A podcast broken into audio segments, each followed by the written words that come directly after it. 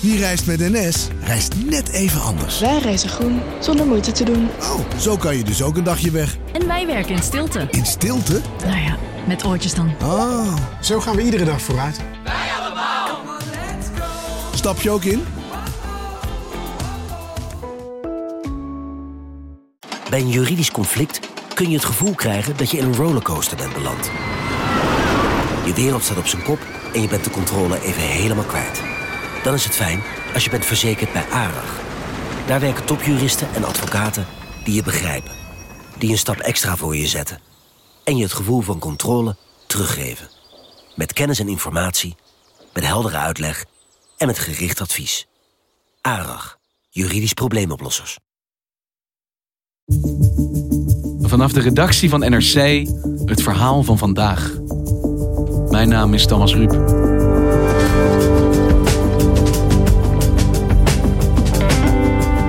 Levert stroom zonder dat hij CO2 uitstoot. Hij is niet afhankelijk van zon of wind en hij bestaat al meer dan 60 jaar. De kerncentrale. Voor het eerst in tijden hoor je vanuit de politiek positieve verhalen over kernenergie. De oude bezwaren over gevaren zijn onder druk van de klimaatcrisis naar de achtergrond verdwenen. Heeft kernenergie weer toekomst in Nederland?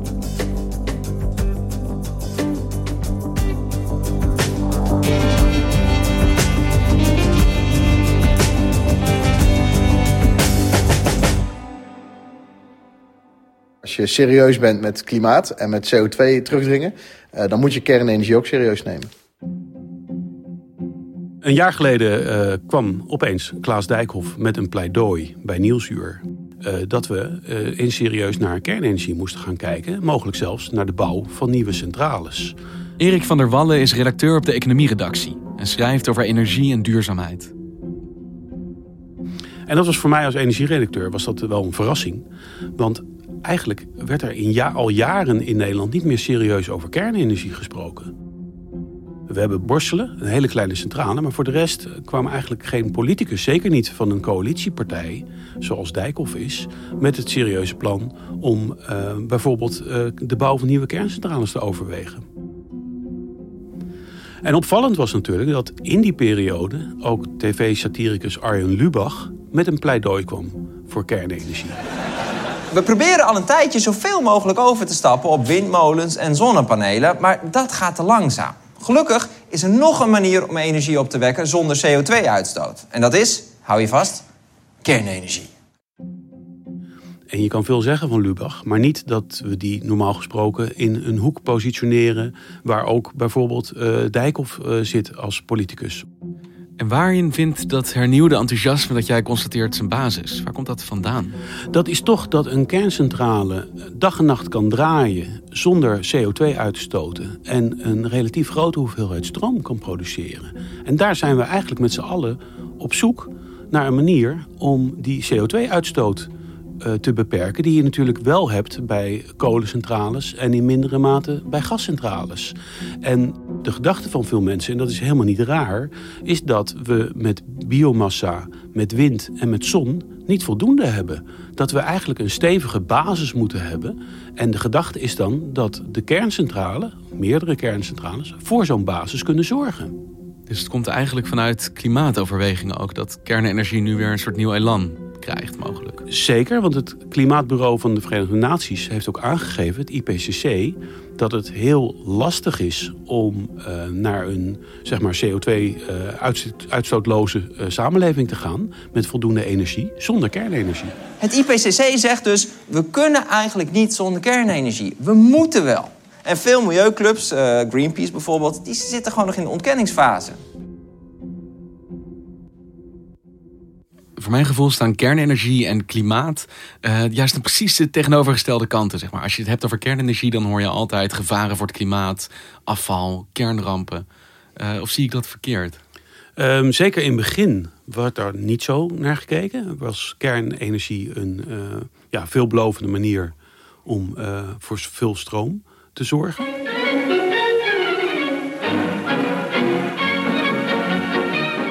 De internationale tentoonstelling Het Atoom op Schiphol werd door prins Bernhard in aanwezigheid van de koningin en talrijke genodigden op originele wijze geopend.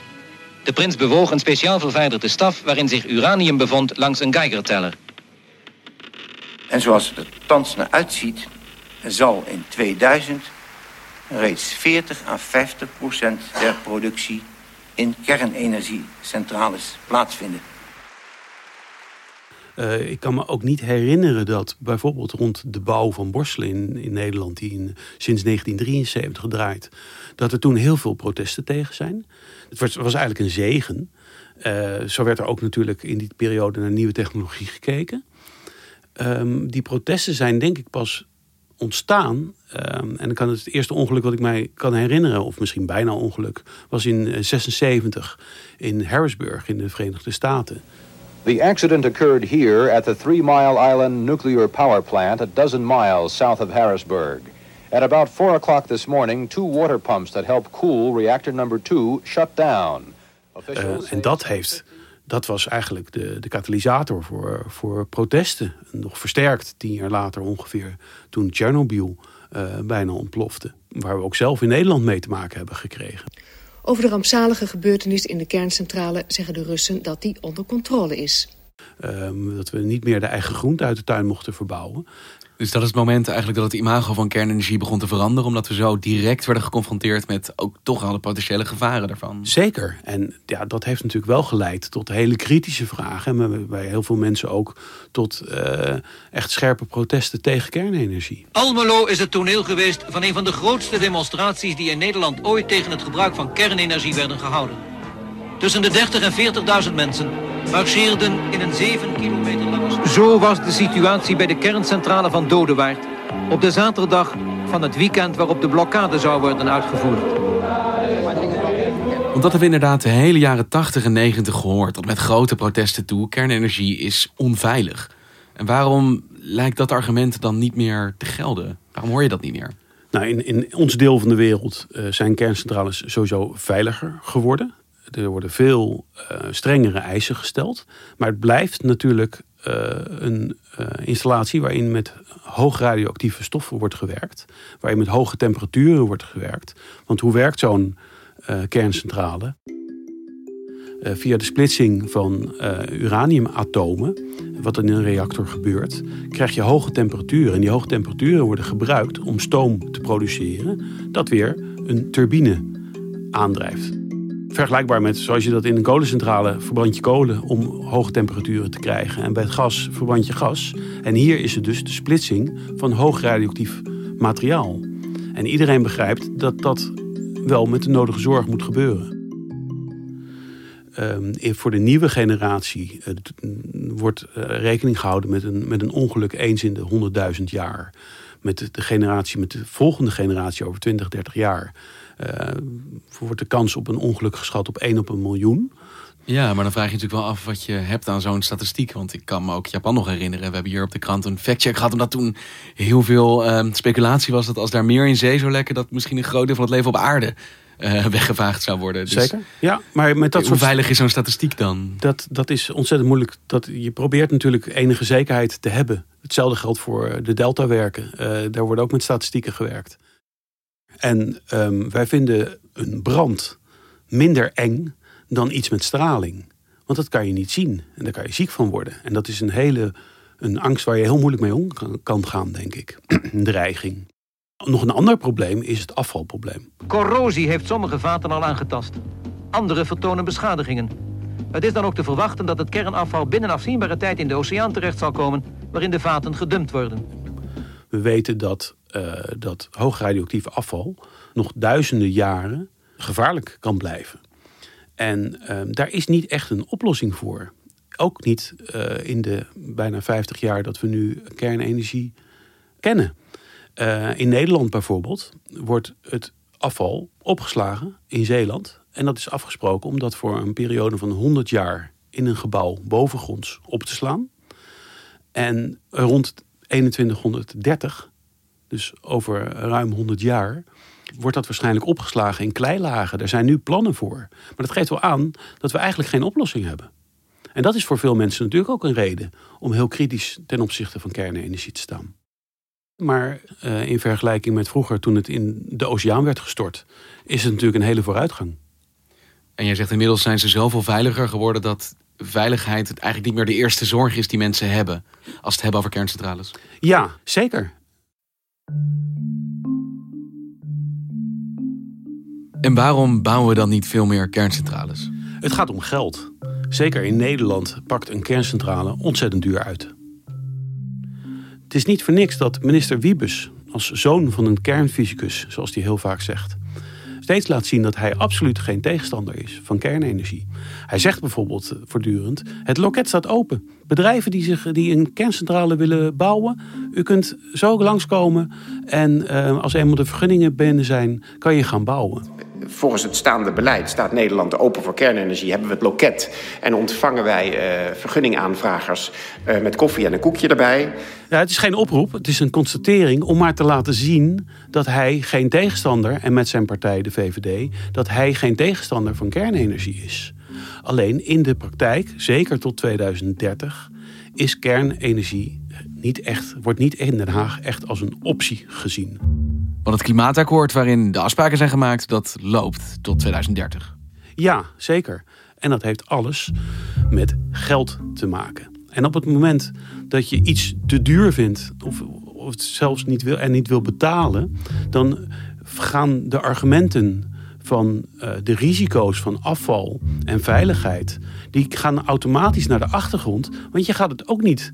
Je gaat het toch niet doen, omdat het te duur is. En waarom is het dan te duur? Door de Nederlandse situatie.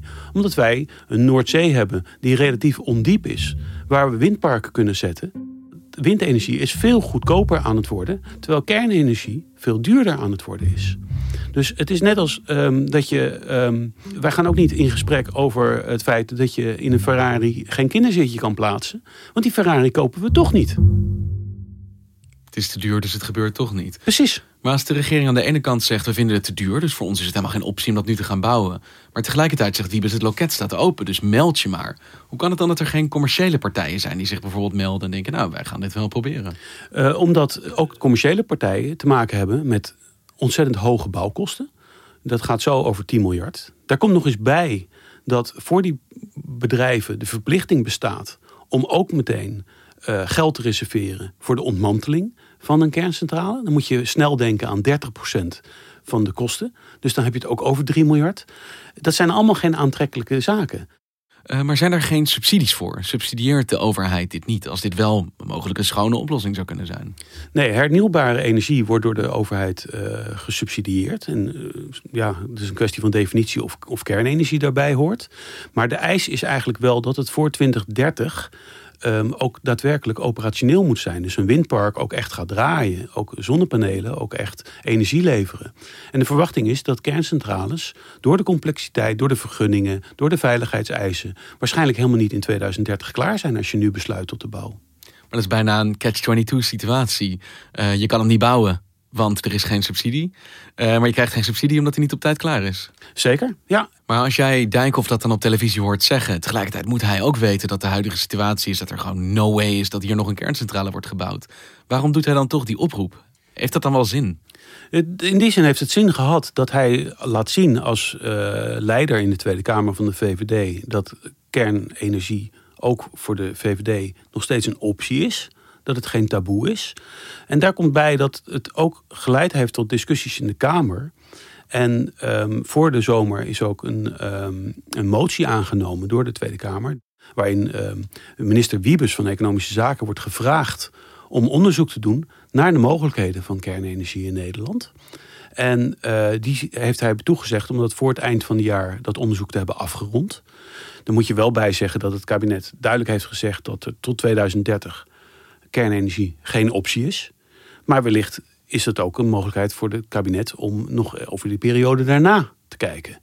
Van uh, het laatste wat zij willen, het laatste wat Wiebes wil, het laatste wat de VVD wil, is kernenergie uitsluiten. Nou, deze regering heeft kernenergie op geen enkele manier uitgesloten, omdat het nu niet meer uitrolbaar is tot 2030. Maar in de periode daarna zou dat heel goed om allerlei redenen een rol kunnen spelen, maar is dat nu niet aan de orde in de SDE. Dus kernenergie heeft zeker nog wel een toekomst. Dat kan zeker, want um, als we 20, 30 jaar verder zijn, is ook de verwachting dat de veiligheid van de centrales weer vergroot is. Dan zijn er ook nieuwe types uh, waar we niet meer te maken hebben met, zoals het nu heet, druk-waterreactoren. Maar bijvoorbeeld met uh, gesmolten zoutreactoren. Dat heeft als voordeel dat, uh, dat die inherent veiliger zijn. Dat het afval minder groot is. Het is een gesmolten zoutreactor, gemaakt in de jaren 60 door kernfysicus Alvin Weinberg. De methode van Weinberg levert veel minder radioactief afval op, dat niet tienduizenden jaren radioactief blijft, maar slechts 300 jaar. En daar komt nog eens bij dat de kans groot is dat we rond 2050 uh, alleen maar meer, meer, meer stroom nodig hebben omdat we natuurlijk dan afgestapt zijn, zoals nu de verwachting is, zoals nu de plannen zijn, van fossiele brandstoffen. Die worden over het algemeen natuurlijk vervangen door oplossingen met een stekker. Zoals jij jouw gasfornuis thuis ook wordt vervangen door een kookplaat waar een stekker aan zit. En dat betekent dat er uh, veel meer uh, stroom nodig is. Ik heb ook met emeritus hoogleraar en kernfysicus Wim Turkenburg gesproken. En hij sluit niet uit dat een kwart van de uh, energiebehoefte van dat moment, dat we dat nodig hebben uh, om die CO2 uit de lucht te halen. Dus je kan je voorstellen dat je dan over hele andere situaties spreekt, over hele andere omstandigheden, met veel grotere behoefte nog aan energie. En dat het dan wel een optie is, en ook financieel, om een kerncentrale dag en nacht te laten draaien. Want ik hoor wel twee dingen. Aan de ene kant heb je dus de Verenigde Naties die zeggen we gaan kernenergie in de toekomst nodig hebben om de planeet bestendig te houden.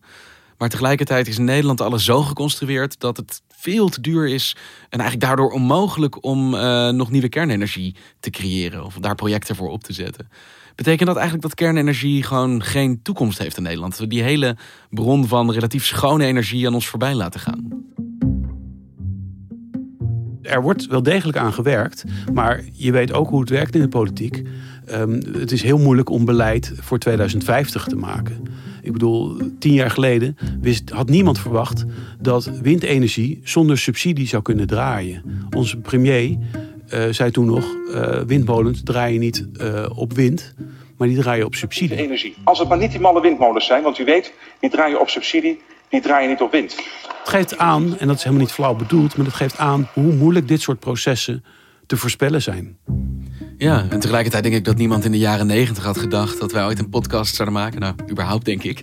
Maar ook nog eens met als onderwerp dat kernenergie toch misschien weer een, een energiebron van de toekomst gaat worden. Ja, zeker. Alleen uh, omdat het zo in de verre toekomst is, is het ook uh, moeilijk om aan te geven uh, welke kant het op gaat, hoe, hoe zeker dat is.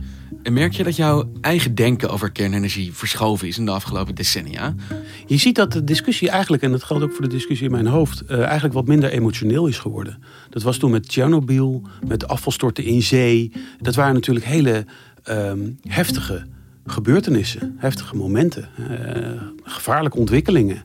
En um, zeker in ons deel van de wereld is dat allemaal uh, veiliger geworden. Maar daar komt bij dat die hele discussie ook gewoon minder emotioneel is, omdat het een veel praktischer uh, discussie is geworden. Het gaat veel meer over het geld. En dat maakt die discussie echt heel anders dan 20, 30 jaar geleden. Want dat is gewoon ouderwets geld. Dat is geld. Dankjewel, Erik. Alsjeblieft.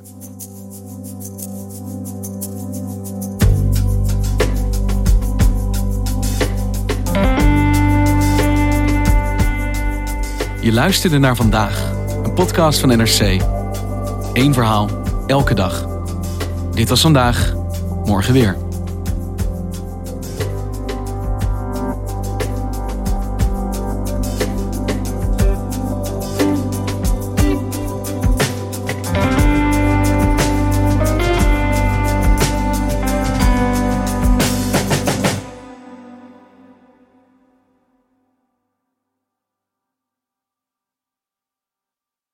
We zijn heel benieuwd wat jij van onze podcasts vindt. Je helpt ons enorm door een korte vragenlijst in te vullen op nrc.nl/slash podcastonderzoek. Dankjewel.